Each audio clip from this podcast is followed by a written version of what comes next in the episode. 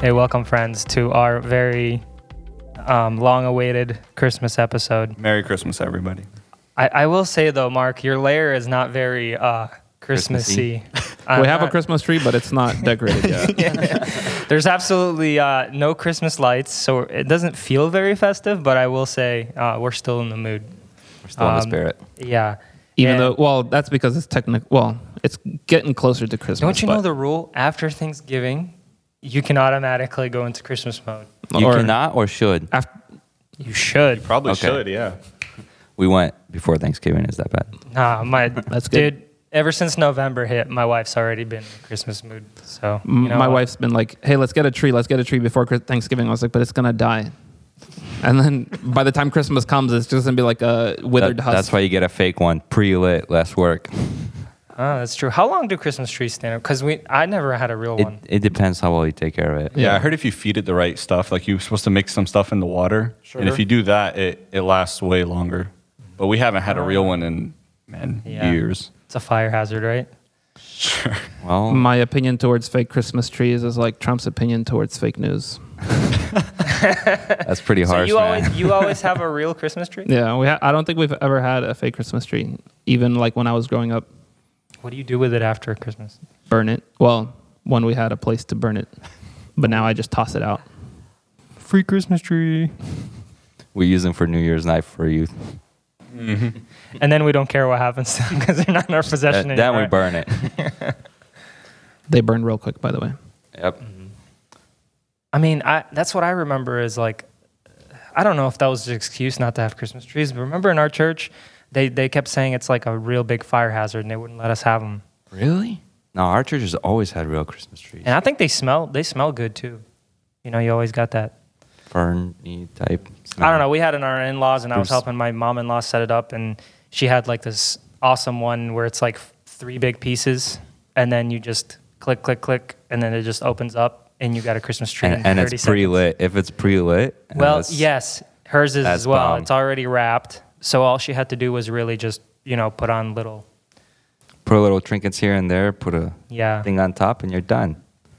yeah pictures of like third grade and my best Christmas ever and. And then, um, and then she does like the she you know she puts the under the Christmas tree like this.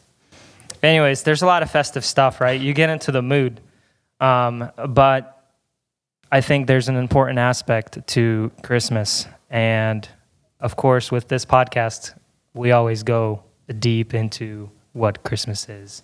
Uh, we're going to talk about the spiritual side, and I think we're going to talk about um, what it really meant. What was the significance? Um, but you know, it's important to ask uh, why.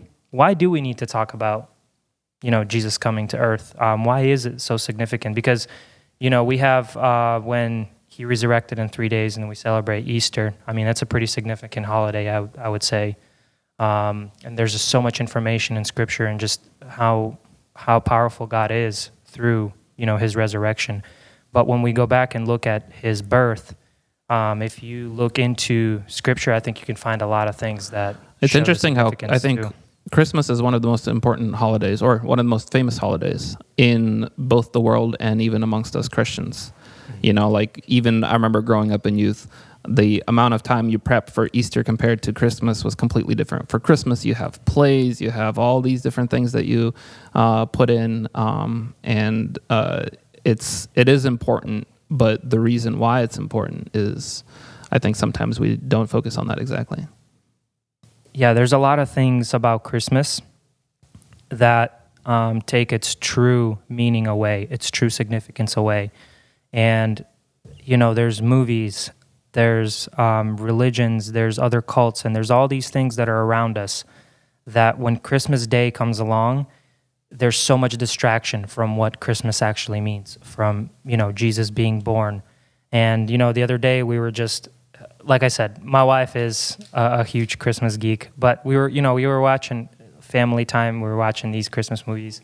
And I'm always, I always end up, like the first 30 minutes, I'm like, oh yeah, pretty cool movie. But then when it gets to detail about who Santa Claus is, I'm always sitting there with my arms crossed and I'm like, I always see there's a lot of kind of these, I, I don't know if you want to call them these hidden things that they put into movies to kind of emphasize an idea about who a character is, right? Sometimes they uh, put these things in that you no, normal people don't really. If you don't think about it, you don't really notice it.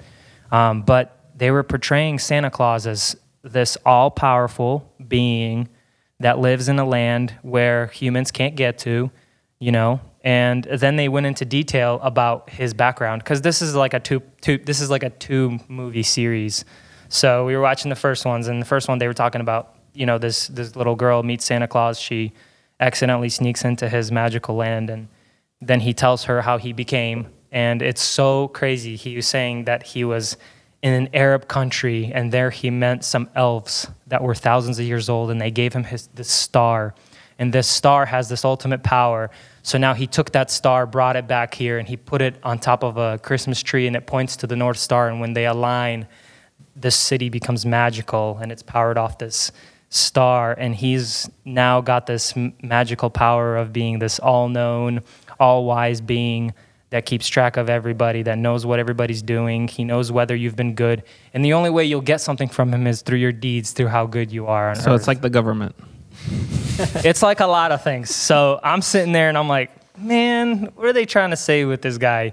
You know, but growing up, uh, Santa Claus does is a big distraction. I, you know, I'm not sitting here saying don't ever say anything about Santa Claus, and I'm just saying it's a distraction. It's a Well- distraction from who Jesus is. they're trying to take away, right? They're they're trying to distract and they're trying to take away. And I think it's it's evident how recently, I don't know if you guys remember, in the past few years, there's always been, you know, there's a there's a war going on. It's like happy holidays, happy Xmas. Nobody wants to say Christmas, and so a lot of Christians will not even shop at stores that don't say Christmas or that uh, don't allow people to say Christmas. So there's always this.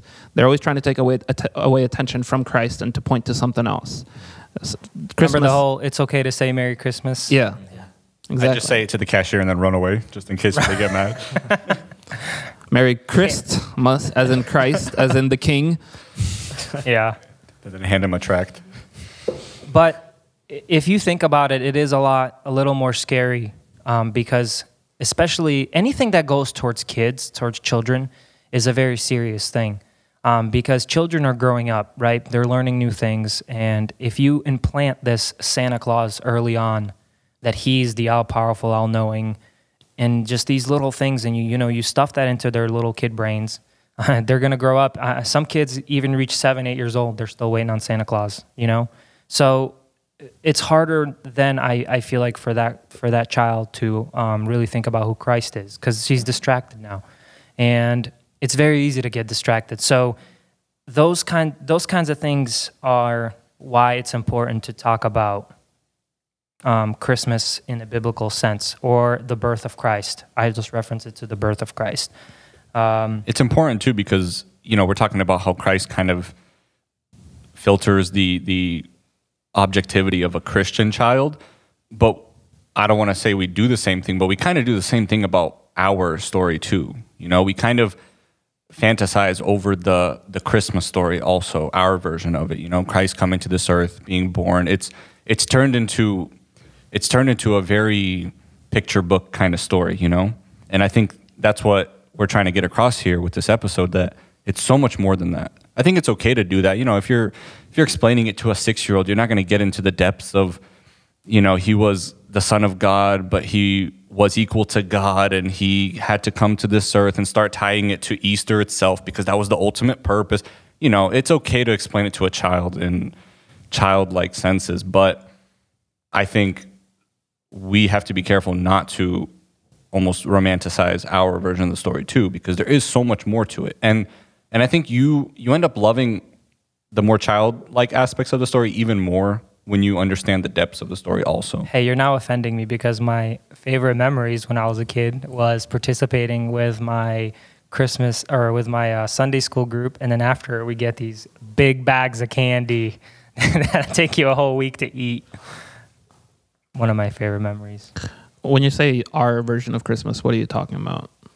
I, I meant like as as opposed to Santa Claus, like mm-hmm. our Christmas, you know, mm. Christ being born to this earth. Okay. Because you know, there's the world's Christmas and there's what we believe, and I'm only saying that sometimes we we kind of water down our version of it too. Mm-hmm. You know, Yeah. we've we've kind of broken down our story to a couple key bullet points And It's as long just like as the nativity scene. yeah, exactly. Yeah. As long as those key features are there, we pretty much have our version of what the Bible says.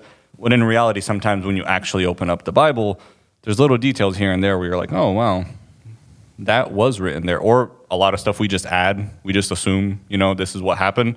When in the Bible, it doesn't say that at all. It's it, it's actually a very very vague story. You know, I- according I, when I read it, I'm surprised at how quickly the whole story goes through. Mm-hmm. Usually by the end of chapter one of Matthew, you're kind of done, mm-hmm. and it's like, didn't I remember watching a movie that had like an hour and a half worth of content on this? Where where did all that come from? Somebody's brain.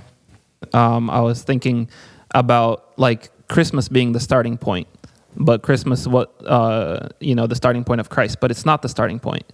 Um, Christ existed way before then, um, and I think that's one of the reasons why we decided for uh, I don't think we've mentioned this yet, but we decided to pick the Book of John, and we want to look at uh, the Christmas story according to the Gospel of John. Um, so there's, as everyone knows, there's four different Gospels. Um, three of them are called the Synoptic Gospels, and it's Matthew, Mark, and, and Luke.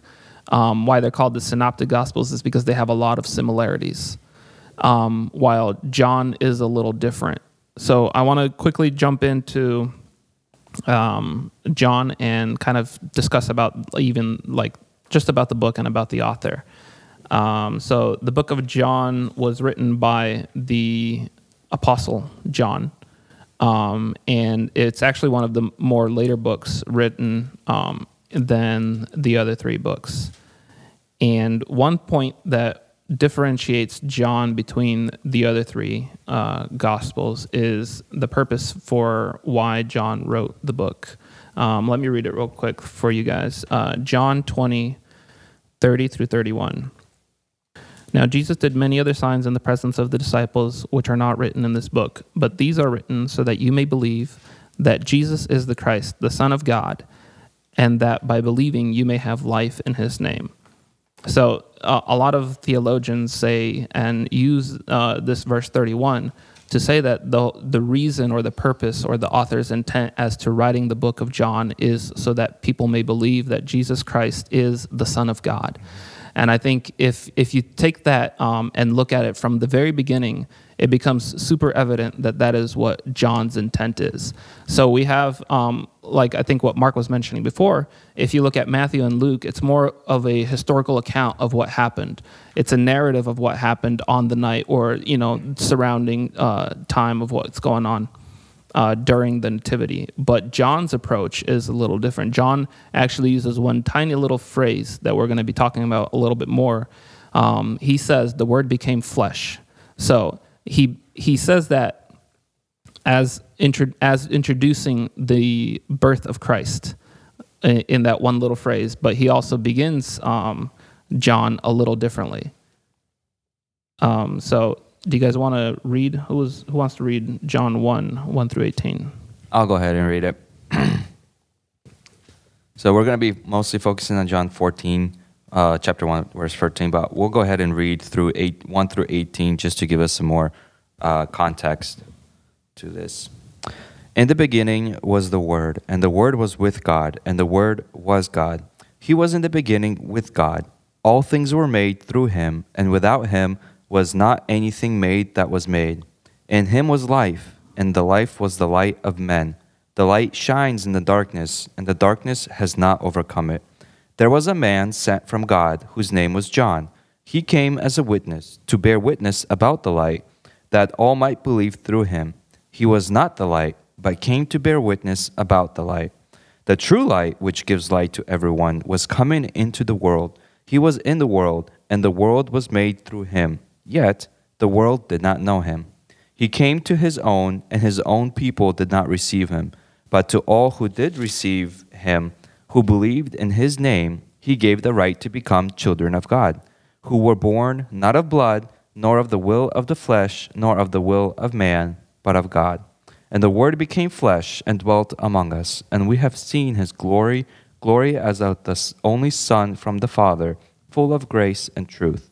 John bore witness about him and cried out, This was he of whom I said, He who comes after me ranks before me, because he was before me. For from his fullness we have all received grace upon grace. For the law was given through Moses, grace and truth came through Jesus Christ. No one has ever seen God, the only God who is at the Father's side. He has made him known. So one thing that Serge mentioned earlier was we're going to be focusing on the Word became flesh. Um, that verse, and to begin with, it says, "And the Word became flesh." So "and" means there was something before there, and so the Word is also mentioned here that uh, Serge just read all the way from the very beginning. So let's look at verse one real quickly, um, and uh, maybe talk about verse one. So it begins with in the beginning was the Word, and the Word was with God, and the Word was God. He was in the beginning with God. All things were made through him, and without him was not anything made that was made. So here we're talking about creation. Um, isn't it interesting how John begins his gospel exactly like Genesis 1 1 begins? Right? The, the, the, the phrasing is exactly the same in the beginning.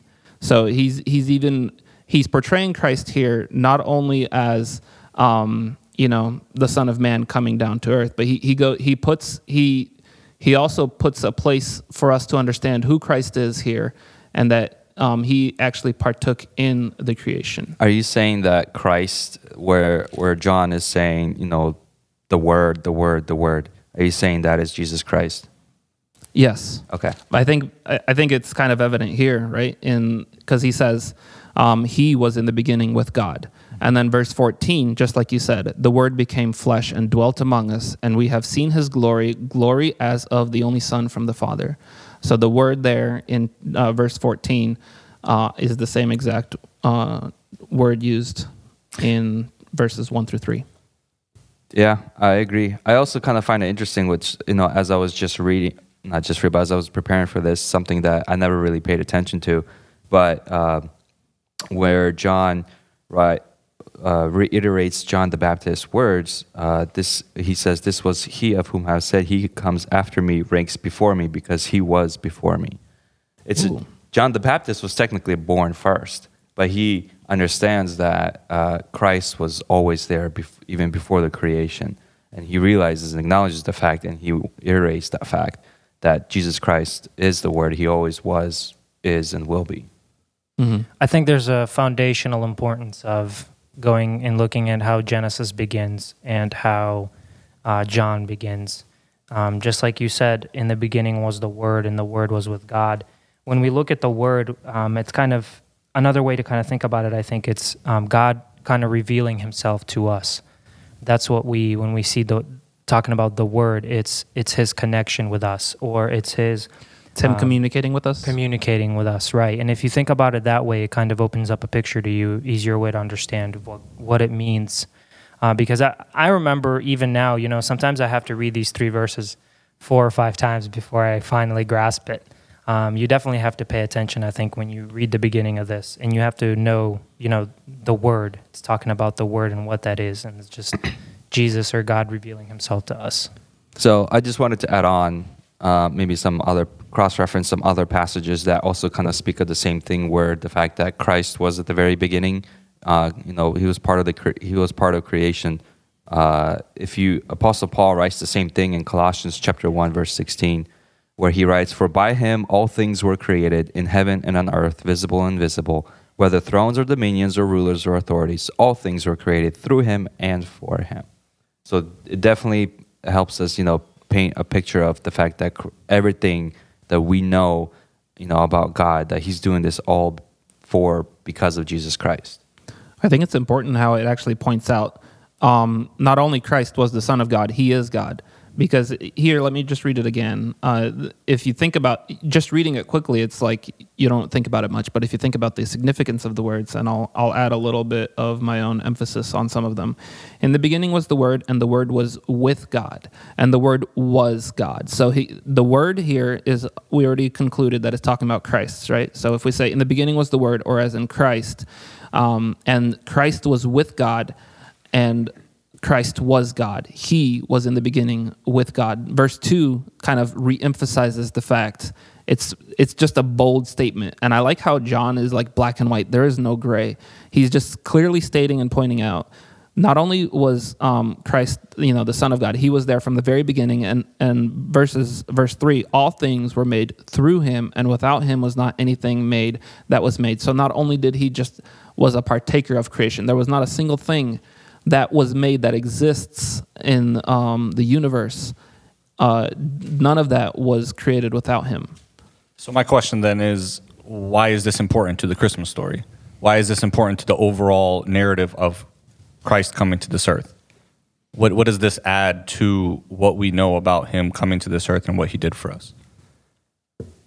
Are you coming down to the fact about his death and crucifixion, or just about? if that's if The, that, the reason, yeah, I think also. Sorry, go ahead, Mark. no, I I mean I just just share your thoughts. What do you? Why is this so important then? I, it is important. I'm not being like.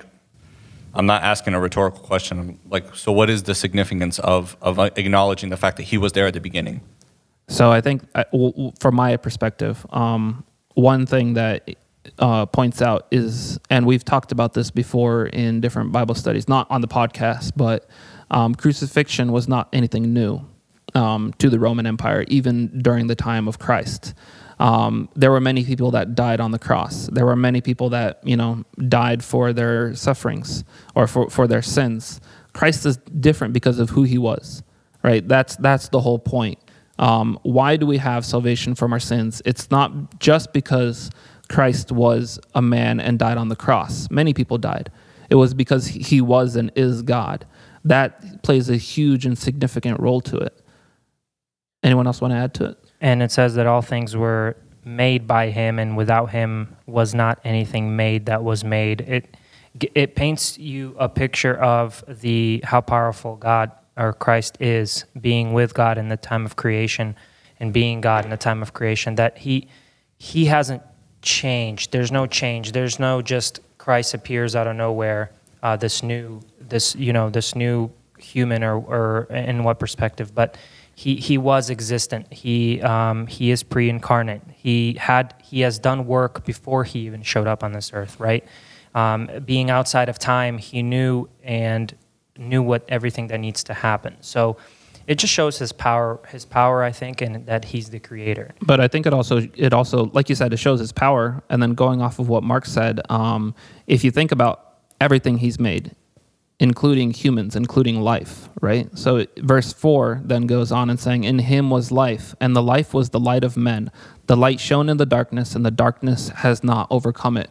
So if we from a Christian's perspective, if we are born again, if we have newness of life, if we are supposed to be a new creature in Christ, it shows here that Christ had the power before, that he, he has the ultimate authority. He has the ultimate power to create life, to take away life. He created life from the very beginning. And he also has the power to create us again and to uh, change us from the inside. I think that's like it. Just like I'm looking at it and I'm just like getting goosebumps just thinking about it. No, I, I definitely agree because, I mean, even in uh, verse 12, he says, But to all who did receive him, who believed in his name, he gave the right to become children of God, who were born not of blood, nor of the will of the flesh, nor of the will of, ma- will of man, but of God. So it, it's, you know, it's through Jesus Christ that we get this new life. I kind of want to uh, dive in into a little bit, if you guys are fine with that, into the more aspect of why uh, we all know that we're all, all born sinners, right? Yep. We deserve, what is it that we deserve since we're all born sinners? Death. Death. Absolutely. We all deserve death. And scripture goes a lot into detail about that. And I just want to uh, read a passage. Uh, it's it's, it's kind of lengthy, but it goes a lot into why Christ had to come. It's written in Hebrews chapter 5, verse 12 through 21. And uh, he writes the following Therefore, just as sin came into the world through one man, and death through sin, and so death spread to all men because all sinned. For sin indeed was the world before the law was given, but sin is not counted there uh, where there is no law. Yet death reigned from Adam to Moses, even over, over those sinning was not like the transgression of Adam, who was a type of the one who was to come. But the free gift is not like trespass. For if many died through one man's trespass, much more have the grace of God and free gift by the grace of that one man, Jesus Christ, abounded for many. And the free gift is not like the result of that one man's sin. For the judgment following one trespass brought condemnation, but the free gift following many trespasses brought justification. For it, because of one man's trespass, death reigned through that one man. Much more will those who receive the abundance of grace and the free gift of righteousness reign in life through that one man, Jesus Christ. Therefore, as one trespass led to condemnation for all men, so one act of righteousness leads to justification and life for all men. For as by that one man's disobedience the many were made sinners, so by the one man's obedience the many will be made righteous. Now the law came in to increase the trespass, but where sin increased, grace abounded all the more, so that as sin reigned in death, grace also might reign through righteousness, leading to eternal life through Jesus Christ our Lord. I know that is a lot. Uh, there's a lot of reiteration there, but in in short, if I were to wrap this up in a few sentences, we all know that in uh, in the beginning, in the story of Genesis chapter three, is where sin first entered the world, where Adam and Eve disobeyed God, and they brought sin into the world, death, suffering, disease, and everything else. And as Scripture writes here, is because of that one act of that one man, Adam, we are all born sinners and we all deserve death. They messed it up for us. Yeah. True, but you know, we are even without them, we're still planning We're- guilty yeah. of our own actions. Exactly. Uh, but what he says here is that death was brought into this world by that one act, by that one man. And same thing in the reverse sense, we have salvation, we have righteousness, eternal life through the act of one man, Jesus Christ. Yeah. How much? death. How much more? Right. How much more exactly? Which you know, as you guys already mentioned before, it shows God's great power. It shows His grace, His mercy, His love, His holiness towards us, His great plan of salvation that you know we can spend years trying to explain and not get all the details about it. But it's just like so magnificent. You can't. It's hard to explain in words. It's it's just a very happy feeling inside. It also adds to the whole aspect of significance because now when you were reading this and I was kind of thinking about it, you you you start realizing that your salvation or the gift that is for you, that ultimate sacrifice came into earth. I mean, just thinking about that, what could be more of joy to us, right? What what else could we think about um, that would make us so just mesmerized or just so happy that that happened. You know, it's- if it didn't happen, right, what would be the ultimate sacrifice for our sins? Well, what would be the happiness then? Yeah. You know, it's interesting that you mentioned that because, as you know, you guys were talking about before, how nowadays we have this picture of what Christmas is. It's the lights, the festivities, the plays, the caroling, and all that. And we have this very watered down truth of the meaning bef- behind that. And it's interesting because Scripture, ne- God never actually tells us to celebrate this holiday. You know, it is not a command. Like for past, we don't, we don't past- see it in the New Testament either. yeah, we during ne- the church history. Yeah, it's not till you know many centuries later. I think is when it's finally getting celebra- celebrated. But it's it's not a God given command to celebrate mean, it like doesn't Passover. talk about Saint Nick. No, it doesn't. well, we do we do see some celebration we see some celebration in the in the Gospels, right? When uh, the angels came to the shepherds, yes, they were celebrating bear, for sure. To you know, give them the good news that uh, you know their Messiah is born, and same thing with the wise men. They knew the prophecies and they came to see it for themselves as well, and to you know bow down, which they did. And Elizabeth had joy when her baby leapt in her womb, and she prophesied right about Mary when Mary came close. Yeah, it's very So interesting. but there was joy and there was celebration. But, But, my point is, is like Mark mentioned earlier, is that we have this very watered down truth about what Christmas is. It's not the festivities. It's not you know just the the joy of singing carols, drinking hot chocolate, the presents, the plays, and all that. It's really understanding why Christ had to come the way he did, why he did, and what he was getting ready to do for us, and the fact that he did. And you know, my my personal opinion, Christmas isn't even the biggest holiday of the year. It really is about his resurrection, his death and resurrection. Because yeah, if he was born this way, great, awesome. But if he didn't die and resurrect like he did, then this means nothing.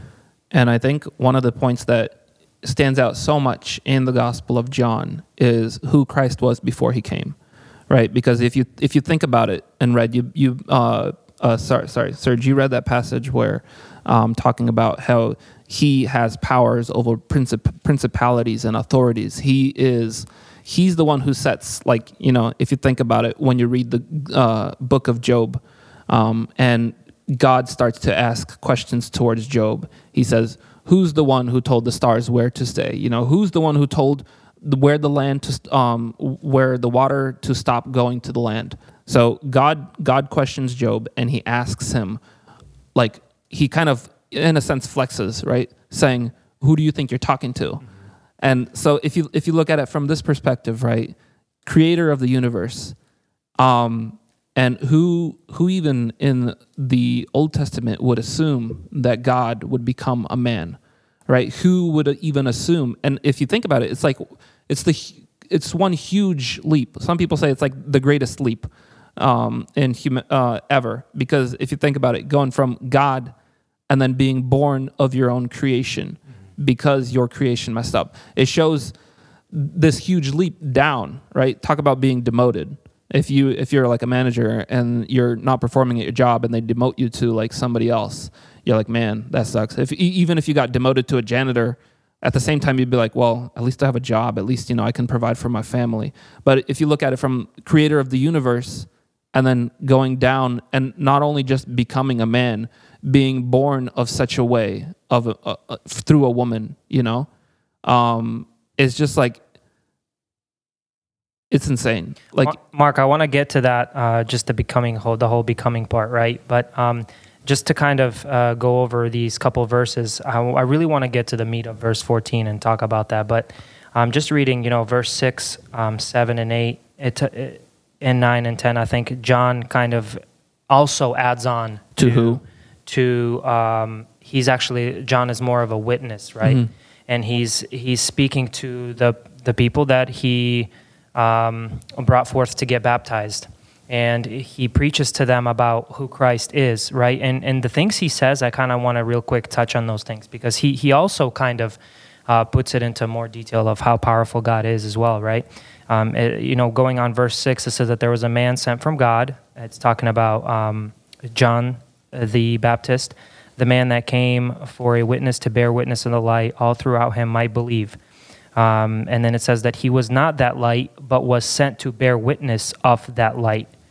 So he was not Christ. He was the witness of him. He mm-hmm. was preparing the way, right? That was the true light. Now it's talking about uh, Jesus, which gives to every man coming into this world. And then verse 10, it says that he was in the world and the world was made through him. So that's kind of touching on how powerful I think God is as well, is because uh, the world was made through him, and he was there the whole time. The world did not know him. Um, and then it talks about kind of like the other side, right? From humanity, who Jesus was. It says that we did not know him, that he came to his own, his own creation, and his own did not receive him. Um, but as many as received him, to them he gave the right to become children of God, to those who believe in his name who were born not of blood, nor of the will of the flesh, nor of the will of man, but of God. So there's this big picture in these couple of verses right before we get to verse 14 of, of, of uh, John the Baptist describing who Jesus is. And he elevates himself, you know, way higher. Even though John is speaking powerful words, um, he still explains very carefully that um, the one, the light, Jesus, is coming, and he's the one, he's the creator. He's the creator that's to become one with his creation to his own. And unfortunately, his own is not to even recognize him. Mm-hmm. So, exactly. I think it's um, John then talks about who he was, right? Talking about he is the light. And John acknowledges that even he was before him. Um, and going again, if we look at who Christ was, and then to say that he was born, that's one huge step um, in humility as well. And uh, just before we jump into 14, I also want to read Philippians 2, which is uh, pretty amazing when it talks about the humility of Christ. Um, have this mind, Philippians 2, verse 5, have this mind amongst yourselves, which is yours in Christ Jesus, who, though he was in the form of God, did not count equality with God a thing to be grasped, but emptied himself by taking the form of a servant, being born in the likeness of men, and being found in human form, he humbled himself by becoming obedient to the point of death, even death on a cross. So that kind of like overall summarizes it. Um, but I, I think one huge point is there's humility, right? He took on the form of a servant. Not only did he become a man, but he took on the form of a servant, uh, of a lowly creature compared to who he was before. In order, and the reason is like, why? Like, why did he do this? It's for it's for me and you, you know. Yep. And it's it's staggering if you just if you think about it.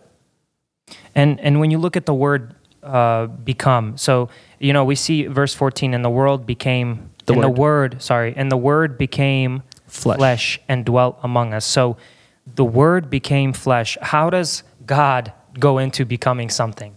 Right? He is the creator. We already covered that. He is the Almighty, the powerful. How can some? How can God become? And I think it's one of those things you have to kind of think about. Um, he God doesn't change. God doesn't turn into something. Um, God, pretty much like you said, he he just like it says in Philippians, he took himself and um, he took the form of a servant, being born in the likeness of men. So now God comes down as the creator to his creation, humbling himself, going from all powerful uh, God into a form of a human. And um, and I know before we started recording, Mark had a very interesting question. I think Mark, you should ask that question, because I'm sure that question goes through many people. I mean, uh, reading John or reading any you know any of the other gospels, you might ask yourself that. Okay, so there was this while preparing for this, I had this thought, I guess. I don't know why or where it came from, but I was just thinking about the whole story and the logistics of it and I tend to pretty often when I'm when I'm preparing to talk about about God's word or share my thoughts about God's word, I always try to Ask challenging questions. ask challenging questions, but I also I, I do that to test myself too. You know, I almost I want to try to play the the opposition if someone was was to be listening to me at this moment, whether they're a believer or not. You know, what is something they could bring up? What are some questions they could offer me? Is am I, is my knowledge of this passage or of of God's word as a whole strong enough for me to be able to answer them properly? And while I was preparing for this, one of the questions or a thought that popped up in my mind was if we're going to acknowledge the fact that God is is God, He is all knowing, all powerful, He can do anything, He can be anywhere. He was there at the beginning, He created this world. Then why was it so necessary for Christ to be born as an infant? Where where is the significance in that? If we understand, if we all acknowledge as believers that the ultimate goal, I guess we can even say the only purpose of Christ coming to this earth was to die for our sins. He was the perfect sacrifice that was supposed to die on a cross for our sins. Then why not just skip out of the whole process? He Why- could have why- rode in on a white horse at 33 and started. Even even well, if that's he what they were expecting, actually. even if he came in like a humbled form of a servant, why go through childbirth? Why go through, you know, we, we assume it's about 30 years of not, life not, on this not, e- earth. not even childbirth, you know, because he was con- conceived, right? So even as, as a fetus. yeah. It's to prove his deity. That's what I believe. It's Whoa, to who's go- this talking? Yeah, There's an jumped- unfamiliar yeah. voice. Jumped right He, in he, here. he was just like holding himself back the whole time, and he's like, "I can't, I can't do it anymore."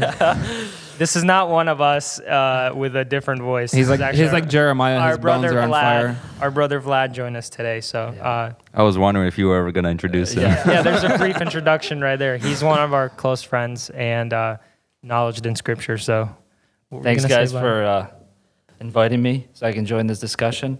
Um, so, what I was saying was, like, you had that question. I think him being born as a baby, he had to experience, do the whole experience. He had to prove that he was God.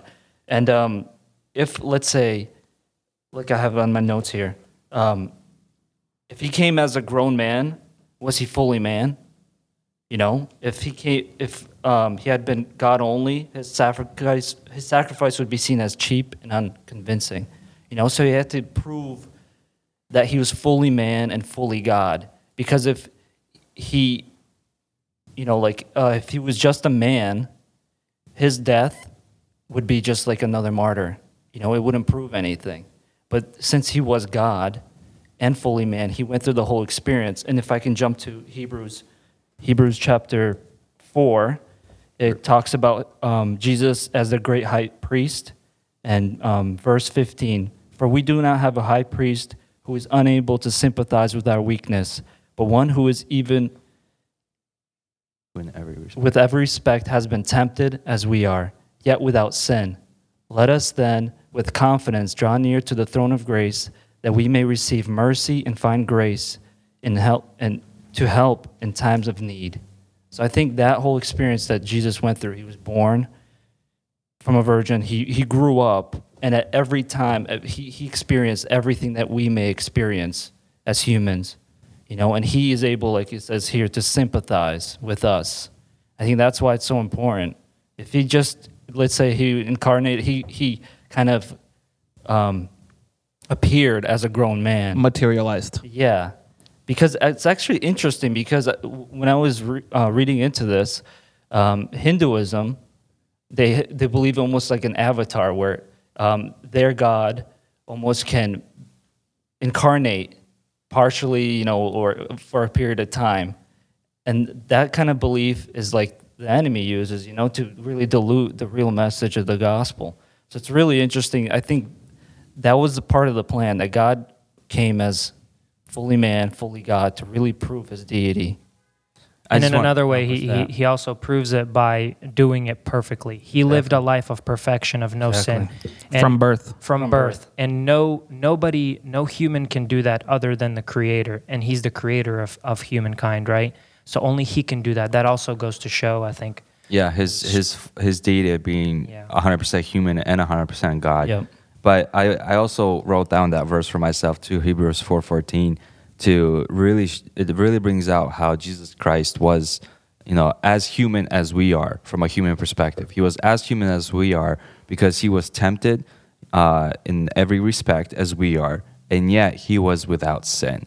And the reason why he had to make sure that he was without sin is so that when his time came to be sacrificed on the cross, is that he can then take our sins on on himself.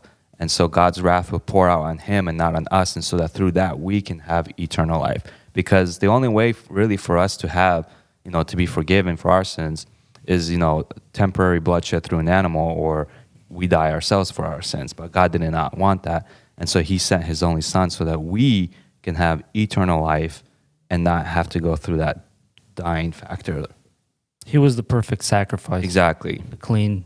It's almost like it's He was, the impossible. only, he was the only one worthy to, to do something like that, that. yeah. We, as you know, we can never do that because we are born sinners. Mm-hmm. It's almost like God made it impossible for us to ever doubt his validity as both 100% God and 100% man when Christ was on this earth.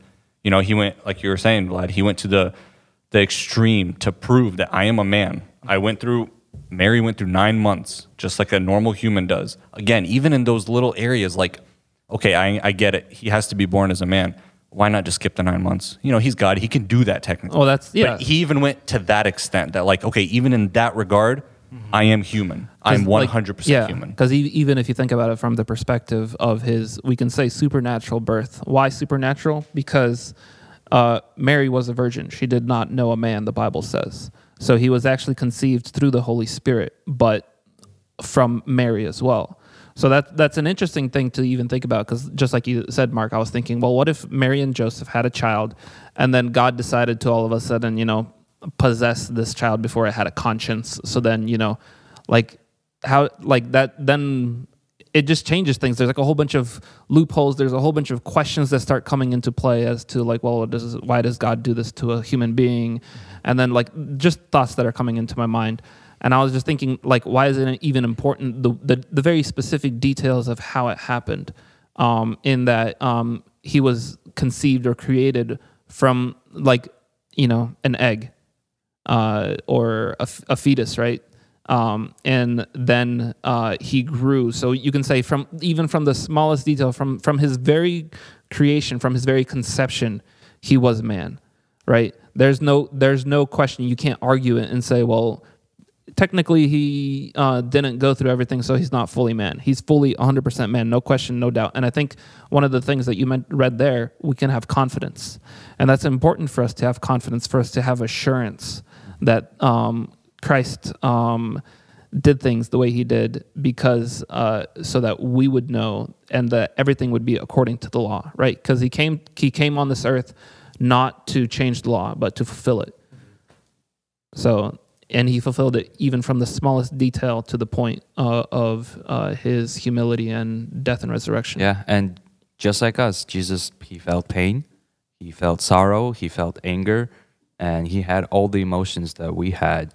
You know, he was tired because we know he slept, he ate, everything. He was 100% human. And we see from from his very birth to his his death on the cross, not once does he slip up in his humanity, even though he's tempted of it. And again, like Mark is bringing up, from his very conception, he was 100% man, and he never slipped up into the the deity part of it. He never used that as a crutch, even to his very death, where he's on the cross suffering for our sins, and people are telling him, "If you are God, then come down." And even in his death, he doesn't. Not even for a second does he does he lose that humanity. He keeps a hold of that humanity. Again, it's almost like God does it this way so that there's no way on earth you can like ever Doubt. doubt that this is 100% God, but it's also 100% a man. Amen to that. And That's like a question that I've always had in my childhood was like, okay, we know that when Jesus was 12 and he was in the temple, um, he was asking questions that even, you know, the priests there couldn't answer uh, or were amazed at least at his questions. Um, and I always used to thought, think like at one point, at what point did Jesus know that he was the son of God? Like when did it occur to him? Because I'm just thinking also from the perspective of like a human being, we don't have an understanding or consciousness of who we are. So, what do you guys think? that's an interesting question. Well, remember when he was in the temple teaching, Mhm. um, when Asking- his when his mother or asking questions, his mother came right, and she was Mhm. like, "Where are you? Been looking for Mhm. you everywhere." And and he says, uh, Don't you know that? "Don't you know I'm doing about my father's business. father's business?" So even at an early age, I think he had a significant understanding of who he was. Um, that uh, is kind of you know amazing to think about. Um, Yeah, 12 years old. I mean, you look at our 12 year olds nowadays, and they're- they are sadly far from something like that. Uh, My, fa- to, my father's business. What? not not to bash on them, but you know, we it's definitely. I mean, I'm guilty of this myself. At 12 years old, you know, going to church was definitely not my priority at that time. or listening to the word while you were at church was Even also ev- exactly when your parents dragged you there. For me, it was more about how much candy can I stuff in my pocket so that I can try to make friends. you know, that was the priority for me. So I have a question for you guys. Another one, I guess. Um, on verse 14, I like how well I like how he ends it this way, but a question for you guys: Why he ends it? He says, "The glory as of the only begotten of the Father, full of grace and truth." Why truth? What, what's the significance of truth? I understand the grace. I understand that Christ had grace. I understand that His coming to this earth, as we've been, we've you know, we've been talking a lot about how much of a merciful and graceful act it was for Him to lower Himself from godliness. But why truth? What what is this truth that He's speaking of here? Can I read a verse? yes, It's one of my favorite verses. I, I think I got I think I got a pretty cool answer, and the only reason I, I think I, I like that question is because there's a, there's I've been thinking about the word truth and what it means to um, a Christian as well. So I'll let Serge go. uh, John 14, 6. Jesus said to him, I am the way and the truth and the life. No one comes to the Father except through me. So what is truth, Serge? It is Jesus Christ. I often thought about that, what truth means. So, you know, Vlad brought up uh, an example of another religion, right? And the way they're structured, what they believe in. Um, we know other cults like, you know, Jehovah's Witnesses and, and things of that nature that, you know, knock on your door and try to tell you. Um, but looking at all those religions, all those other understandings that are not based on scripture, we see um, that they're lacking truth. And the way they're lacking truth is they don't have Jesus Christ, God Almighty, that we have. The reason to say that is uh, uh, kind of like the explanation behind that is he was not only born as a human, the creator born as a human through the whole process, he also died. But one thing that he did that no other religions can ever come close to is he resurrected, right, on the third day, showing that he beat death.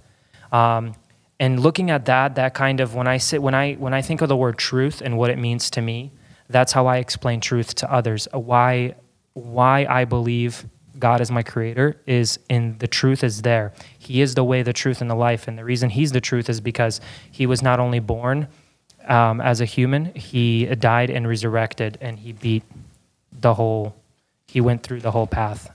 And he's still the creator, right? And he's still eternal, and nothing really else can beat that. I, I think, um, in my opinion, it's again to re- reconfirm his deity. Because uh, in the beginning of the gospel, we read, we talked about how he was the Word, he was with God, he was God. Um, and then here again, if you look at the a little bit before what you just read, Mark, and we have seen his glory, right? So again, talking about Christ and his glory. So again, uh, and then look, glory as of so, what kind of glory? Glory as of the only Son from the Father.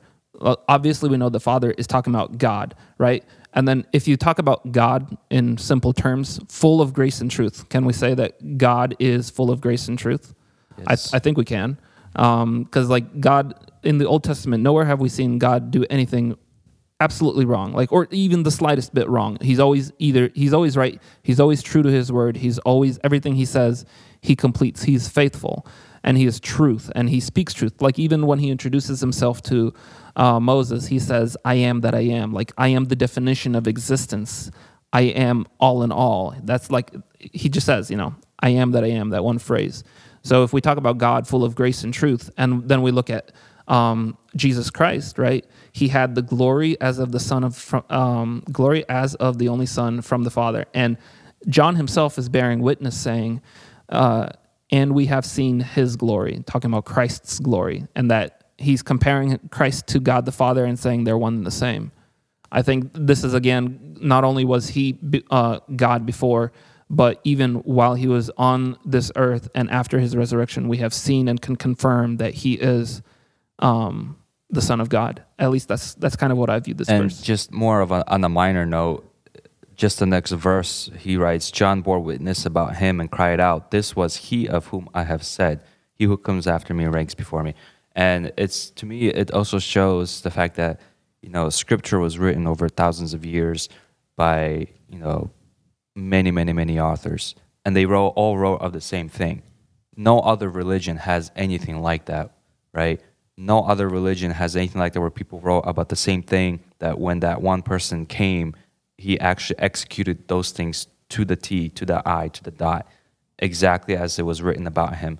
And he did it all for us, not for himself, not to prove some kind of fancy point, but obviously, you know, for Jesus Christ, because everything's for him, by him, through him, but for us as well, so that we can be with him. No other religion has it. And to me, that's, you know, a big statement. It's not the only statement, but it's a big statement why this is the truth, why Jesus Christ is the Messiah, the only Savior. So I feel like maybe to someone listening to this, to someone it might be this might be some awesome information, but there could be someone listening to this right now and you're thinking, why are these guys getting so deep into this? What is the point? Like, why can't we just talk about how how happy we all are because it's Christmas time and and we are. But you could be asking that question, why? Why are you guys getting so deep into this? Why is this so important? Why do I why am I supposed to care about this? And I think the more we talk about this, the more we realize that the birth of Christ is a very pivotal moment in the faith of a believer. I think that the belief that we have of, of Christ coming to this earth, dying for our sins, just as much as we, just as much as being a believer requires you to acknowledge the fact that God created this earth in seven days. That's a very pivotal thing to your, your personal theology, to your personal beliefs. I think the birth of Christ is a very pivotal moment that if you don't get it right, it kind of switches things up. It, it could hinder your full understanding of, of the whole narrative of, of the gospel. And I think this verse, verse 14, does such a great job of summarizing what takes our belief from just being about some guy who lived 2,000 years ago, just some guy who was born, he died for our sins, and, and he kept moving on. This moment specifically, our whole faith falls apart if we don't acknowledge the fact that this was God Himself being born. Exactly. That's why this is so important. That's why Christmas is so much more important than just the the fun times that we have, even though it is important because this is where we acknowledge the fact that hope is born. That's why we always you know you always use the word hope around Christmas time. That's why there's hope during Christmas time because we were destined for sin and death, and that's all we had ever known, and yet hope was born because the Son of God was born. And I think that it's so important that we got this right. It's so important that whoever you are listening to this, that you get his birth right because all of it starts here. It all hinders off of how you perceive his birth. Like Serge read in uh, John 14, 6, Jesus says, I am the way, the truth, and the life. No one comes unto the Father but by me. If you don't know who Jesus is to his fullest, how can you get to the Father if Jesus is your way to the Father? And his birth is just as important in that as much as his death was important in that because it's all part of his overall goal or journey to saving our souls, to giving us the opportunity for salvation or redemption. Again, it gives us confidence and assurance of um, in our faith in who we believe in. Um, it's not like you said. Um, I, I think a lot of even a lot of different religions and even now, historically, people can't say there's too much historical evidence to just say Christ never existed. So a lot of people say, yeah, there was a man named Christ. Even you know Muslims say, uh, yeah, he was a prophet, right? Um, but clearly here, John is strictly saying, no, he was.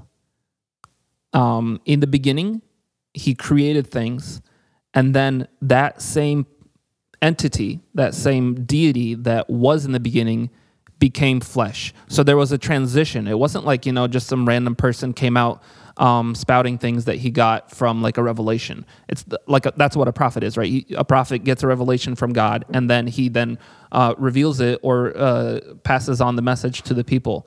But Christ um, was, he transitioned he retained that same knowledge he retained that same understanding we see when we read through the different gospels we talk christ even talks about um, how he's seeing the father work things and how everything he's doing everything that he says is not of his own volition it's coming from the father and what he his father commanded him to say so he he uh, retained that same knowledge that same understanding of everything and therefore um, he is who he is. And that's why we can have faith and assurance because we know that it was the Son of God. It wasn't just random Joe Schmo that died on the cross for our sins that maybe seemed a little too perfect to be true. But we know that he was perfect because he is. I think like it, this one verse just kind of just like puts a nail in the coffin saying, so that's it. There's one very touching kind of ending to, to, to realizing who Christ is. And I think he actually spoke about himself in a way to the people. Do you guys remember one exact parable that he spoke about? He spoke Luke? many parables. Yeah. Um, this parable kind of came into my head, and I, and I, was reading it to make sure, you know, um, it goes along with what I want to say, and it totally makes sense. When um, he was talking about the parable of the wicked uh, vine dressers, um, he spoke about he said, and I wanted to read these kind of verses, these few verses, because I, I feel like this would be an awesome kind of uh, a whole wrap up to understand, you know, Christ's story, um, why he really had to come here, uh, how much love he has for us. And when we read this parable, it kind of gives us a little bit better of an understanding, I think. Um, then he began to tell people in the parable a certain man planted a vineyard, leased it to the vine dressers, and went into the far country for a long time. Now, at the vintage time, he sent a servant to the vine dressers that they might give him some sort of fruit of the vineyard. But the vine dressers beat him and sent him away empty handed. Again, he sent another servant that they beat him also, treated him shamefully, and sent him away empty handed. And again, he sent a third, and they wounded him also and cast him out. And the owner of the vineyard said, what shall I do? I will send my beloved son. Probably they will respect him when they see him. But among themselves, but when the vine dressers saw him, they reasoned among themselves, saying, This is the hire. Come, let us kill him, and that the inheritance may be ours. So they cast him out of the vineyard and killed him. Therefore, what will the owner of the vineyard do to them? he will come and destroy those vine dressers and give the vineyard to others. And we know that after that happened, um, there was a lot of commotion going on, and they really wanted to, uh, you know, they wanted to kill Jesus after that. I know that a lot of the chief priests and scribes they they they wanted to kill him because they were scared. They'd had that fear. Um, but just going into that parable, just picture, just think about who Jesus is to you, what his birth means to you, and apart from all of the other things the Christmas trees, the lights, the presents, the gifts think about the creator of you, your father, coming down in your form, living a life, um, and doing it perfectly through every step, just so you can have the chance of salvation, just so you can have everlasting life with him, no matter who you are, no matter um, the sins you've done in your life. You know, you might be at a time when you're sitting there and thinking, "What? You know, what's the point of my life? Uh, why do I deserve?" None of us deserved it, not any one of us. But He still came here, and He, He being sinless, being perfect, took everybody's sins with Him when He died and resurrected. And if you think about that whole complete picture, I think Christmas is just a bigger meaning to you, and I know it is to me, and I know John showing that quality that Jesus is God really helps you understand what Christmas means. Anybody else have anything to add? Too much. I was just thinking about our entire uh, session now. There's like a lot of passages, even in Hebrews, that talks about how who Christ is and how great He is, and the whole purpose of um, His coming. One thing that we talked about um, this time was who He was. What what was the significance of Him coming? And um, I think just like uh, Alex, you just wrapped it up. I think kind of perfectly saying not not only is it important who he was, not only is it important for us to understand the significance of his coming, but why he came. Right? His his purpose wasn't, you know, just to give us a message. His purpose was salvation. Right? His purpose was because he loved us, because he loved us, he came. Because he loved us, he could take this humility, take this huge step down, and um, you know, die on the cross for our sins. I think to wrap this up, I think that's that's why Christmas is all about you know hope, peace, goodwill towards men. I think Alex, like Mark said, Alex, you wrapped it up perfectly. That this is the beginning of our hope. His birth was the moment where it's almost like we were fighting an uphill battle and we were losing for thousands of years. Humans were losing, and the moment Christ comes into the picture, there's this spark of hope. And and it's born inside of a baby and and it's it's who he was. Again it's it's that truth. Christ was the truth of our salvation. He was that perfect being. It's hard for us to even find the words to describe what he was and what he means because it, it's so much more than just words can describe. And i think we read a similar passage but in romans it says therefore as through one man sin entered the world and death through sin and thus death spread to all men because all sinned and then we read in chapter 1 here, it says, In him was life, and life was the light of men, and the light shines in the darkness, and the darkness did not comprehend it. That was John chapter 1, verse 4 and 5. You see this contrast of what humanity was going through. It was going through death, it was going through sin, it was going through darkness. And here we see a spark of light. It says that this light came into mankind, and now we can see, now we have some sort of assurance in this lifetime. We living in a dark world, whatever we might be going through in our personal lives, it's all darkness, it's all sin. All it does is lead us towards death. But Christ is that one spark of light. That's what Christmas is about. That's if you're going to put your hope in anything this Christmas, put it in Christ. Find your way to him. Be assured in the fact that he is the perfect light in this lifetime. You're not going to find that light, you're not going to find that joy, that peace or happiness in anything else that this world has to offer. He alone can enlighten your path and show you what your whole point on this earth is and where you're going. And, and he'll, give you a reason to exist on this earth. He'll give you a greater purpose. And that's where we find hope. That's what, that's what Christmas means to a believer. There's so much more to it. And you know, we've been talking for an hour and five minutes now, and I feel like we've barely scratched the surface because there's just so much to talk about. Because when it comes to Christ, there's just, we can go for, for days and days and days, and we'd love to, but we have to wrap this up. I just want anybody who's listening, anybody who might be going through a time of, of hopelessness, and you're going through Christmas and, and you're going through a hard time, you're going through a dark time, you're in that darkness that I read about find that light. I promise you, Christ will provide that brightness in your life. He'll, he'll show you that reason to have hope. He'll give you a reason to wake up every morning. He'll show you a greater purpose for your life. And you're going to find that joy and you're, you're going to realize that when you have Christ in you, every day is Christmas morning. You know, every day is such a joyful day to be alive because Christ is with you. Yeah. And I think he's he's not just a light. He's the light. He's not just a purpose. He's not just a hope. He's the hope. He's the purpose. Amen. Because if it wasn't for him, there would we we already talked about it from the very beginning. What awaits us? Death. Amen. Amen. Let's Merry pray. Christmas to everybody. Let's end this in prayer.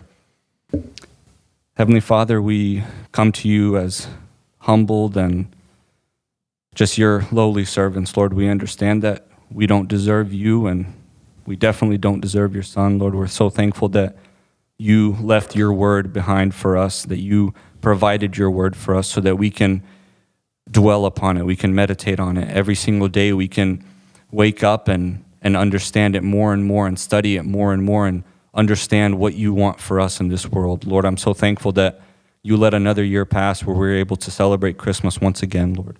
I'm so thankful that you sent your son to be born on this earth, to live through this earth so that he can experience life as we experience it, Lord, so that we can truthfully say that we follow a God who isn't just above everything, but he was with us. He walked on this earth. He he talked to us. He was with us. He had friends in this earth. He experienced life and death in this earth, Lord. And I'm so thankful that we serve a living God, a God who is so much greater than what we can do on this earth. And I just pray right now that you help all of us to have an amazing Christmas, to acknowledge what it really means to be a follower of you, Lord, to be able to be a light to the world around us, not because there's anything good about us, Lord, but because you live inside of us and you are the light of this world, Lord. I'm so thankful for this opportunity that you give us, Lord. I pray for all of our listeners, whether we have one person listening or a hundred people listening. I pray that you help them to see your light more and more every single day, Lord. Help us to all be able to grow in your body, Lord, to be a good servant to you, Lord, and to the people around us. I pray all this in Jesus' name. Amen.